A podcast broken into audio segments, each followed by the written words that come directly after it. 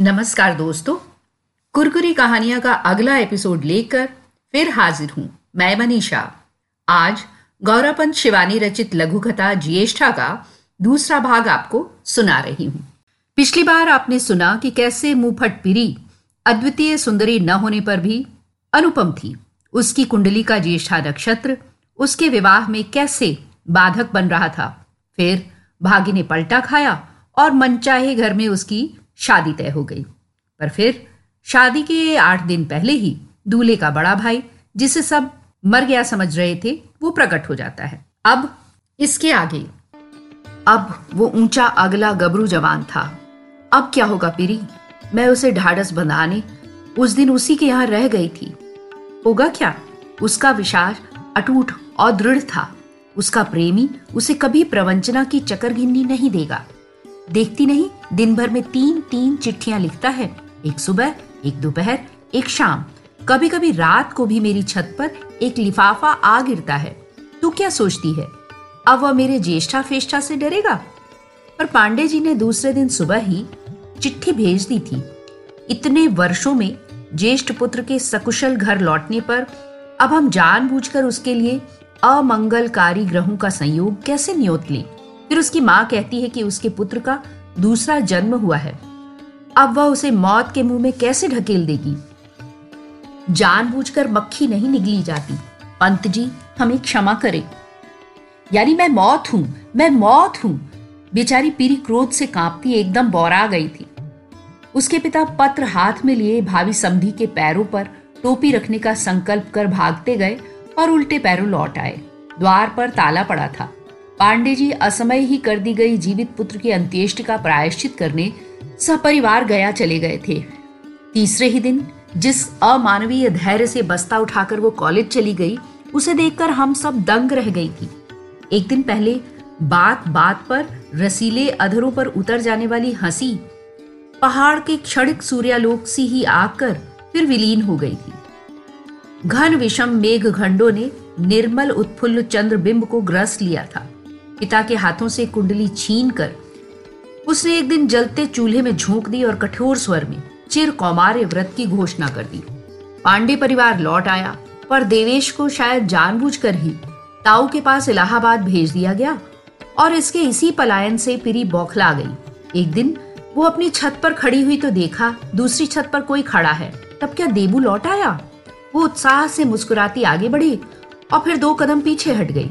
वो देबू नहीं, उसका बड़ा भाई राजेश था, वही, जिसने उसके बहु प्रतीक्षित विवाह के ठीक आठवें दिन से एक दिन पहले आकर उसके समस्त स्वर्णिम स्वप्न चूर चूर कर दिए थे। वो धृष्ट युवक उसे निर्लजता से घूरता, मुस्कुराता, सहसा मुंडेर पर चढ़ाया और देखते ही देखते दोनों छतों को घेरे अखरोट की पुष्ट डालियों को पकड़ता किसी ट्रैपीज के दक्ष कलाकार की भांति उसके पास ही धम्म से कूदकर खड़ा हो गया। उसका दुस्साहस देखकर पीरी स्तब्ध रह गई, पर दूसरे ही क्षण उसकी आँखों से घृणा, तिरस्कार और क्रोध की लपटे भड़क उठी। जहाँ पंद्रह साल सिंगापुर में रहे, वहाँ क्या आठ दिन और नहीं रह सकते थे? वह क्रोध से थरथर काँप रही थी। नहीं, उस निर्लज बेहया का एक एक नैन नक्श अपने सुदर्शन भाई का था। अंतर था केवल शरीर की गढ़न में, जहाँ छोटा भाई बचपन में सुकुमारी सीता का अभिनय करते करते चेष्टा करने पर भी वास्तविक जीवन में कभी राम नहीं बन पाया। रामलीला के सुदीर्घ अभिनय ने स्त्री सुलभ, शील सौजन्य के अमिट अक्षर लिखकर उसके चेहरे को एक बाल सुलभ जिज्ञासा का साकार रूप दे, अद्भुत रूप से आकर्षक बना दिया था। वहाँ बड़े भाई की घनी कप्तानी मूछों के नीचे रसीले अधर द्वय का अस्तित्व ही मिट कर रह गया था। क्या आप अपनी माँ को नहीं समझा सकते? ये सब कुंडली का ढकोसला आप नहीं मानते? मैं जानती हूँ। आपके पिता को कोई आपत्ति नहीं है। पीरी ने बाद में मुझे बतलाया कि वो अपना ये प्रश्न पूछने के साथ ही उसी के सामने रो पड़ी थी। मेरी माँ कभी नहीं मानेगी। दृढ़ स्वर में उसने कहा, फिर एक बड़ी उदासीनता से जेब से सिगरेट निकालकर जलाने लगा। अब एक ही उपाय है जो तुम्हें आजन्म के अनावश्यक कौमार्य व्रत से बचा सकता है। उसका स्वर गंभीर था। लग रहा था इस बार वो सचमुच ही उसकी हँसी नहीं उड़ा रहा है। क्या? पीरी शायद दो कदम आगे भी बढ़ गई होगी। उस चंचल किशोरी को मैं खूब जानती थी। आकस्मिक उत्तेजना से उसकी बोटी बोटी फड़क उठती थी। यही कि तू मुझसे विवाह कर लो। और वह अपनी उसी दृष्ट मुद्रा में खड़ा हंसने लगा। पीरी का गुस्सा हमेशा उसकी नाक पर बैठा रहता था। उसके मर्यादाहीन अविवेकी प्रस्ताव से उसका सिर चकरा गया। मैंने उसे खींचकर ऐसा तमाचा मारा कि चूड़ियाँ टूटकर दूर तक झंझना गई। फिर मैं पागलों की तरह सीढ़ियाँ फांद गई। पीरी ने मुझे लिखा था। उसके बाद वो उस छत पर कभी नहीं गई। धीरे धीरे उसकी सब मौसेरी, फुफेरी बहनों के विवाह हो गए। समय बीतने पर सब माँ बनी। फिर लड़कों की मूछे निकल आईं। लड़कियों के विवाह हो गए और पीरी की हमजोलियाँ प्रौढ़ा बन पान तंबाकू गुलगुलाती, अपने मेद बहुल शरीर पर चर्बी की तहों पर तहें बिछाती, पास पड़ोस में हाथ नचा, आँखें मटका, वैसी ही निरर्थक बातों की गंदी पोटलियाँ खोलने लगी, जैसे उनकी माँ, चाची और ताइयाँ खोला करती थी। किसकी लड़की किसके साथ भाग गई, किसकी बहू ने सास के साथ दुर्व्यवहार किया कि सास ने नई बहू को उसके दहेज का एक लोटा भी नहीं दिया, आदि आदि। पर पीरी को छूने में जीवन का प्रौढ़ दस्यु भी जैसे सहम कर दो कदम पीछे हट गया था। वो मेडिकल कॉलेज से छुट्टियों में लौटती भी तो अपने ही कमरे में बंद रहती। एक बार संध्या को वो अकेली मंदिर से लौट रही थी कि उसकी टक्कर भूले बिसरे प्रणयी से हो गई। मान अभिमान के कई रसीले प्रकरणों के बाद अधूरे उपाख्यान की नवीन सृष्टि हुई। इन्हीं दिनों मैं भी पहाड़ गई थी। फिर से अचानक भेंट हो गई जाखन देवी के मंदिर में हाथ में घृत दीप लिए वो देवी के सम्मुख नतमुखी खड़ी थी। किसके लिए जला रही है आज ये? मैंने हंसकर उसके कंधे पर हाथ धरा और वो चौंक कर मुड़ी। मंदिर की टूटी सीढ़ियों पर बैठ फिर मैंने उसके दुस्साहसी प्रेमी की एक एक भीष्म प्रतिज्ञा सुनी। वो कहता है, विवाह करेगा तो मुझी से, या जीवन भर कुंवारा रहेगा। उसके पिता तो पिछले साल नहीं रहे तो सुन ही चुकी है, पर बुढ़िया का जैसा स्वास्थ्य है शायद 200 साल की होकर भी नहीं टलेगी। और वो ससुर के जेठ, बहादुर, नेपाल में ठेकेदारी कर रहे हैं। सुना ठीकरा भी उठाते हैं तो सोना बन जाता है। बुढ़िया ने बहुत टेंसुए बहाए और वो भी कहता है, कुंवारा ही रहेगा। उसी के लिए तो जलाती हूँ दिया, वो हंसने लगी थी। उस मंदिर में जलाए गए घृत की महिमा भला कौन नहीं जानता था। बहुत पहले एक प्रणयोन्मता किशोरी ने वही दिया जलाया था, जिस घर की कामना लेकर वो प्रदीप नित्य संध्या जलाती थी। उसका एक दिन कहीं विवाह भी हो गया, पर किशोरी का था देवी पर अगाध विश्वास। वो नियम पूर्वक प्रदीप जलाती रही। एक दिन किसी ने शायद छेड़ भी दिया। अब क्या करेगी दिया जलाकर? देवी तुझ पर प्रसन्न नहीं हुई। देवी प्रसन्न हुई। जिसे उसने मन ही मन वरा था, वही उसका पति बना। नई बहू, तीसरे ही महीने गोलोक वासनी हो गई, दूसरा विवाह हुआ उसी किशोरी से। तू किस सौत की मृत्यु कामना करने को दिया जला रही है? मैंने पूछा। क्यों? अबोध सुशी आँखों में था अगाध विश्वास। मेरी सौत कौन है? तू नहीं जानती? मेरा जेठ। मैं काँप गई थी। चीची, ऐसा मत कर पिरी। पर मेरे कहने से क्या पिरी रुकती? मंदिर में नित्य घी का दिया जलने लगा। फिर भी देवी प्रसन्न नहीं हुई। दोनों दर्शनीय कुंवारे भाइयों की राम लक्ष्मण की सी जोड़ी कन्यादाय ग्रस्त माता पिताओं की छाती पर मूंग दलती रही। धीरे धीरे माताओं की कुंठा पीरी के प्रति गहरे आक्रोश में शतमुखी उत्साह बन कुटिल प्रचार करने लगी। देखती नहीं, दाया पैर बढ़ाकर चलती है। ठीक कहती हो, चाची, कल मेरे घर की गली से होकर अस्पताल जा रही थी। मेरी कड़ाही में तेल जल रहा था। चट्ट से इसने नाक पर रुमाल धर लिया। मैं कहती हूँ, सारा दोष बुढ़िया का है। अरे, दिन दहाड़े जो ये डॉक्टर ने उसके बेटे के साथ मुँह काला किए फिर रही है, उससे अच्छा ये नहीं होता कि इसे बहू बना ले। चाल ढाल से तो यही लगता है कि कम से कम पांचवा महीना है। एक दिन मैंने सुना और सन्न रह गई। क्या पता? बेचारी पीरी को पता भी ना हो कि समाज को उसने किस हद तक अपना घातक शत्रु बना लिया है। मैंने जब उससे ये कहा तो वो हंसने लगी। मूर्ख औरतें, इतना भी नहीं समझती। मैं परिवार नियोजन केंद्र में काम करती हूँ। जो जिर बख्तर इन्हें पहना सकी हूँ, क्या वो खुद नहीं पहन सकती? तब क्या सचमुच पिरी उस कायर व्यक्ति की मिस्ट्रेस बनकर रहने लगी थी? यू आर सो शेमलेस पिरी मैंने उसे डपट दिया था। जब उस व्यक्ति में इतना भी साहस नहीं है कि वो तुझसे विवाह कर ले, तब वो जिस ज़िले में तेरी बदली होती है वहीं क्यों भागता है? क्यों तुझे बदनाम करता फिरता है? इसलिए कि वो मेरे बिना जी नहीं सकता। और अपनी खूसट माँ से बेहद डरता है। कहती है, उसने यदि मुझसे विवाह किया तो वो ताल में कूद पड़ेगी, पर हम दोनों के मिलने पर अब विधाता भी प्रतिबंध नहीं लगा सकता। समझी? यही नास्तिक पीरी के स्वभाव का सबसे बड़ा दुर्गुण था। बात बात पर विधाता को दी गई चुनौती और स्वयं अपने अहंकारी स्वभाव पर अटूट आस्था। इसी बीच पीरी का तबादला हमीरपुर हो गया और उधर उसके प्रेमी मुंसिफ देवेश पांडे ने भी बड़ी चेष्टा से अपनी बदली वहीं करा ली। इस बार पुत्र को शैडो करने माँ नहीं जा पाई। बड़ा पुत्र सनिपात ज्वर से ग्रस्त होकर नेपाल से स्वदेश आ गया। लगता है इस बार मेरा ज्येष्ठा नक्षत्र रंग पकड़ रहा है। पीरी ने मुझे उस बार लिखा था, लाख हो, फेरे होने से ही क्या सप्तपदी पूर्ण होती है? चाहने पर अब मैं अपने विवाह की रजत जयंती मना सकती हूँ।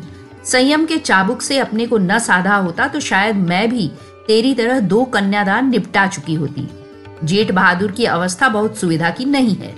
सन्निपात का चौथा हफ़्ता ही सबसे खतरनाक होता है और उसी में झूल रहे हैं जेठ जी। मैंने उसे डपट कर चिट्ठी लिखी थी। ऐसी चिट्ठियाँ मुझे मत लिखा कर, भगवान से तो डर। खुले कार्ड में उस नास्तिक का एक पंक्ति का नंगा संदेश आया था। तेरे भगवान की ऐसी तैसी। अब तक नादान बालिका के से प्रलाप को सुनी अनसुनी करने वाला धीरमती विधाता भी शायद उस बार बौखला गया। उसी दैवी पाद प्रहार से लड़खड़ाकर पीरी ऐसी गिरी कि विमूढ़ विपन्न बनी, किसी अनजान धरातल में धसती सहसा अदृश्य हो गई। बड़े भाई को देखने गया छोटा भाई। जब लौटा तो सन्निपात का विषधर उसे भी डस चुका था। पीरी की सेवा सन्निपात की आधुनिकतम संजीवनी, जिसे आजकल एक साधारण कंपाउंडर भी इस विषम ज्वर को जीत लेता है, उसे नहीं बचा सकी। उसकी मृत्यु के पश्चात पीरी कहाँ गई, कब गई, कोई भी नहीं जान पाया। लंबी छुट्टी की एक अर्जी दे, वो जैसे एक ही रात में पर उगाकर किसी अनजान दिशा में उड़ती, अदृश्य हो गई थी।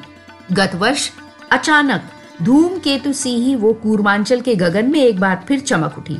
सफ़ेद साड़ी, रिक्त कलाइया, बिंदी विहीन वैधव्य दग्ध ललाट और वेदना विधुर सूखा चेहरा लिए वो अपने ससुर गृह की साकल खटखटाने बिना किसी पूर्व सूचना के ही पहुँच गई थी। उसी श्वसुर ग्रह में, जहाँ कल्पना लोक की पालकी उस नवोढ़ा को गुलेनारी रंग वाले दुपट्टे से ढांप ढूंप कर न जाने कितनी बार पहुँचा आई थी, जहाँ उस किशोरी के कौमार्यावस्था के सहस्त्र दिवा स्वप्न एक साथ ही हाथ से छूट कर कांच के पात्रों से ही टूट गए थे, चकनाचूर हो गए थे, जहाँ कल्पना ने उसे नवी नवेली बहू बनाकर खड़ा किया था। वहाँ ठोस यथार्थ के धरातल पर वो खड़ी थी विधवा के वेश में। जो विवाह न होने पर भी सधवा थी, वो आज अग्नि साक्षी न होने पर भी विधवा थी। उसने फिर सांकल खटखटाई। द्वार सास ने नहीं खोला खोला उसके बड़े पुत्र ने। पल भर को वो चीख ही पड़ी थी। उसके सम्मुख जैसे सन्निपात ज्वर से रोग मुक्त हो उसका स्वस्थ प्रेमी ही खड़ा था। वैसी ही स्निग्ध तरल बादामी आँखें और रामलीला की सीता सी सुकुमार हँसी। शायद मूछे मुड़ा ली थी, उसी से शक्ल छोटे भाई से इतनी मिलने लगी थी। आइए, उसने कहा और सहमी हुई पिरी उसके पीछे पीछे चली गई थी। पिरी ने डरते डरते ही पूछा, आपकी माँ यहीं कहीं होंगी? आपके भाई का सामान? और उसका गला रूंध गया था। बंद खिड़की, बंद द्वार, भयावह, अंधकारपूर्ण, विचित्र, सीलन भरा कमला। उसके कांपते कंठ स्वर को संयत होने का समय देने के लिए ही शायद वो बड़ी समझदारी से अपने भीतर के कमरे में चला गया। थोड़ी ही देर में लौटा तो हाथ में गर्म चाय का प्याला था। लीजिए, पहले आप चाय पीजिए। डॉक्टरियाँ तो सुना, बहुत चाय पीती हैं। क्यों? है ना? वो फिर हंसा और इस बार पिरी का चेहरा एकदम फक पड़ गया। हाथ काँप कर चाय शायद कुछ छलक भी गई। कहीं इसके छोटे भाई का प्रेत ही तो परकाय प्रवेश कर उसे छलने नहीं आ गया। एकदम वैसी ही हँसी और पतली नाक पर पड़ती हु बहू वैसी ही झुर्रियाँ। अपनी माँ को बुला सकेंगे क्या? मुझे इसी बस से नैनीताल जाना है। पीरी ने अधैर्य से अपनी घड़ी देखी। आपके भाई की पासबुक, अंगूठी और बक्सा मेरे पास था। सोचा पहाड़ जा रही हूँ तो अपने हाथ से आपकी माँ को सौंपूँगी। गला पल भर को फिर रूंद गया, पर दूसरे ही क्षण बड़ी स्वाभाविकता से कंठस्वर वैसा ही रोबीला बना लिया, जिसमें वो मृत प्राय रोगिणियों के मूर्ख अभिभावकों को समय रहते उन्हें अस्पताल न लाने के लिए डांटा करती थी। मेरे पास फिजूल का समय नहीं। उन्हें जरा जल्दी बुला देंगे क्या? बुला तो अवश्य देता। इस बार उसके प्रेमी का पठान सा ऊँचा, अगला अग्रज और भी मनमोहक हँसी से उत्तर को संवार उठा। पर मुझे बड़ी दूर जाना पड़ेगा। कितनी दूर? इस बार पीरी के कंठ स्वर में कुंठाग्रस्त अविवाहिता नारी की रूखी झंकार स्पष्ट उठी अब तक माधुर्य की रस वृष्टि करती किसी सधे वीणा वादक सी अंगुलियाँ, जैसे अनजाने एक बेसुरी मीण खींच गई। मेरी जीप बाहर खड़ी है, आप उसी में जाकर उन्हें बुला लाइए। आपकी जीप वो बड़े ज़ोर से हंसा और इस बार अपना चेहरा पीरी के एकदम पास ले आया। वो इस बार अपनी चीख रोक नहीं पाई। निश्चय ही ये उसके प्रेमी का प्रेत था। अंधेरा कमरा पास आते अधरों का परिचित श्वास प्रश्वास उसकी चीख से सहम कर वो परम दुस्साहसी दो कदम पीछे हट गया। I am sorry I never meant it बात यह है कि जहाँ मेरी माँ है, वहाँ आज तक संसार की कोई भी जीप नहीं जा सकी है। बुलाने स्वयं मुझे जाना पड़ेगा वो विचार चार कंधों पर। आप क्यों मुझे भी वहीं भेजना चाहती हैं? सुना आप अपनी कुंडली में ऐसे ही किसी घातक ग्रह की सिरिंज लिए घूमती रहती हैं? फिर तिलमिलाकर उठ गई। ओह तो बुढ़िया उसी के जीवन में विष घोलने को जी रही थी? चलो अच्छा ही हुआ। मिलती तो क्या निर्मल चित्त से उसका स्वागत कर पाती? ये रही पासबुक की अंगूठी और बाहर बक्सा धरा है। कांपते हाथों से बटुआ खोलकर वो चाबी, मेज पर पटक कर भागी और गिरती पड़ती जीप भगाती सीधे मेरे पास चली आई थी। उसे लगा था, वो पल भर भी वहाँ रुकी तो उसके प्रेमी का आदर्शी प्रेत उसे फिर जकड़ लेगा। अच्छा हुआ, मैं सब सामान सौंप आई। अब पहाड़ के लिए पत्थर पलटा आई हूँ, अब कभी नहीं लौटूँगी। पास ही धरे, मेरे छोटे कलमदान का ढकना कभी खोलती, कभी बंद करती, वो मुझे अपनी कहानी सुना रही थी कि उसमें धरी एक छोटी पुड़िया, उसकी गोद में गिर पड़ी। अरे, ये मूँगा कैसा है? उसने पूछा। जब मैंने उसे उस मूँगे का इतिहास बताया तो उसकी आँखों में एक बार फिर वही कैशोर की चमक आ गई। इस बार अल्मोड़ा जाने पर मैं अपनी माँ से ये मूँगा ले आई थी। वर्षों पूर्व मेरी पितामही ने एक प्रसिद्ध वेश्या से उसके कंठ की प्रवाल माला खरीदी थी। पहाड़ में एक लोकोक्ति है। वेश्या के गले का एक अप्राप्त मूँगा यदि सुहागिनी पहन ले तो वो वेश्या का सा ही अटल अहिवात पाती है, अर्थात अखंड सौभाग्य। वेश्या का सौभाग्य? मेरी कुछ समझ नहीं पाई।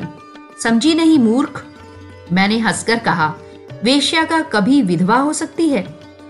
तो क्या सचमुच इसे पहनेगी। उसने पूछा और पल भर को मुझे लगा कि उसकी ईर्ष्या कातर लोलुप दृष्टि में याचना मुखर हो उठी है। और नहीं तो क्या? वेश्या के गले का मूँगा क्या सहज में ही जुटता है? मैंने पुड़िया में बंद मूँगा कलमदान में सहेज दिया। तीसरे दिन पीरी चली गई। उसी दिन घर का सुनार आया। अपने मंगल सूत्र के बीच मूँगा गुथवाने मैंने कलमदान खोला तो कलेजा धक से रह गया। गुड़िया के बीच से मूँगा, जादुई बजरबट्टू सा अदृश्य हो चुका था। पल भर में मेरे अविवेकी चित्त ने चट्ट से चुगली खाई। वही ले गई है। वेश्या का मूँगा क्या सहज में जुटता है? छी ऐसी नीच थी मैं। जो तीन दिन रहकर मुझे तीन सौ का सामान दे गई थी, वो भला कीड़े का घुना काले पड़ गए, घुने दांत सा मलिन मूँगा चुराएगी? और भला अब किस सौभाग्य की आकांक्षा हो सकती है उसे? पर अंतरात्मा भी। पुलिस के कुत्ते की भांति अपराधी को सूंघ कर कभी ठीक ही पकड़ती है। अपनी आँखों से ही तो मूँगे की महिमा देख आई हूँ। शायद इसीलिए वो नैनीताल आकर भी मुझसे मिलने नहीं आई। जिस मूँगे के सूत्र से उसने अचानक नवीन सौभाग्य दस्यु को पकड़ा था, उसे मैं पहचानने पर कहीं खुलवा न लू। मुझे एक ही शंका रह रह कर चिंतातुर बना उठती है। पूर्व स्वामिनी के कंठहार का ये मूँगा कहीं पिरी के सीमंत सिंदूर को भी वार वनिता के सिंदूर सा ही क्षण स्थायी न बना दे। अभी आपने सुनी लघु कथा, ज्येष्ठा। कैसी लगी आपको ये कहानी? मुझे ज़रूर बताइएगा। आप मुझे अपनी प्रतिक्रिया इंडिया 50 प्लस रेडियो के फेसबुक प्रोफ़ाइल और इंस्टाग्राम पेज पर बता सकती हैं। मुझे इंतज़ार रहेगा। अगले गुरुवार रात आठ बजे गुरकुरी कहानियाँ में नई कहानियाँ लेकर हाजिर रहूँगी। मैं मनीषा। अभी आपने कहानी सुनी। और अब बारी है कुछ प्यारे प्यारे नगमों की। आइए सुनते हैं। मन रे तू काहे ना दे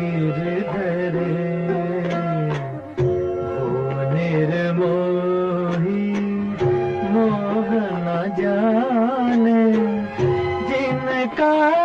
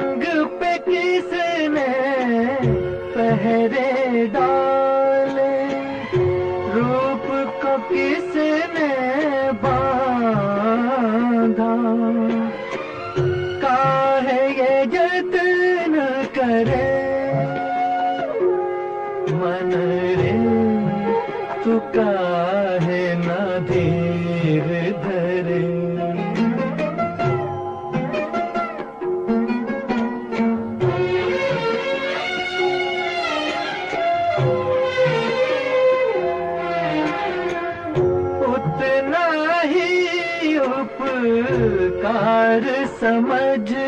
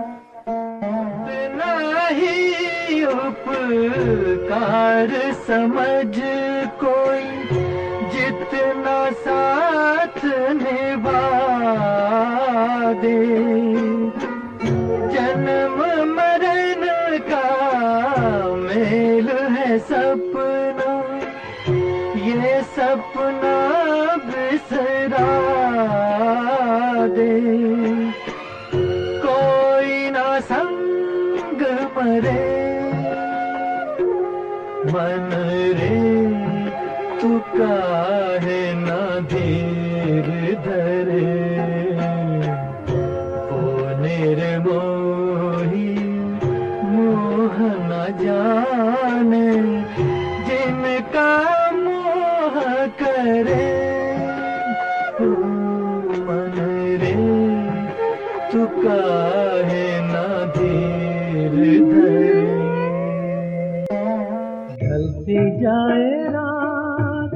पहले दिल की बात, क्षमा परवाने का ना होगा फिर साथ।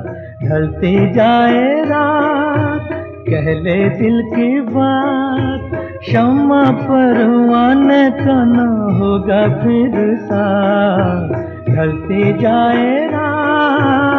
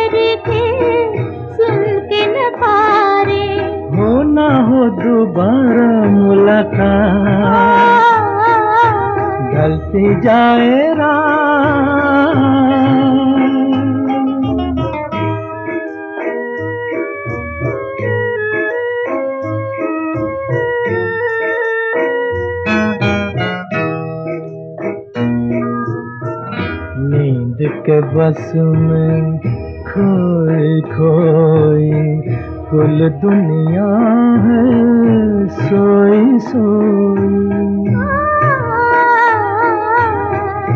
ऐसे में भी जाग रहा है हम तुम जैसा कोई कोई।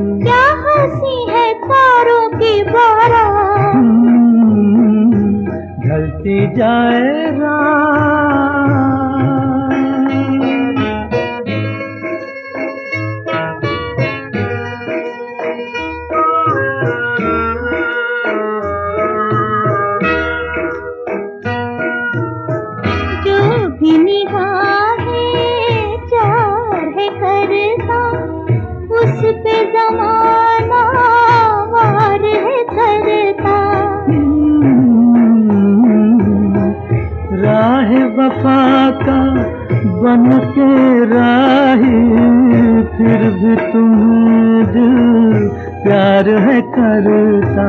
बैठा ना हो लेके कोई ढलती जाए एक रोज मैं तड़प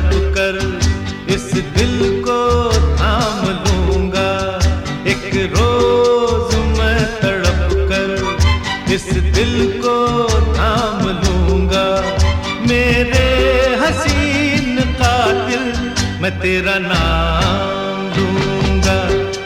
हाँ तेरा नाम लूँगा। मैं तेरा नाम लूँगा। एक रोज मैं तड़प कर इस दिल को थाम लूँगा। मेरे हसीन कातिल, मैं तेरा नाम लूँगा। मैं तेरा नाम लूँगा। तेरा नाम।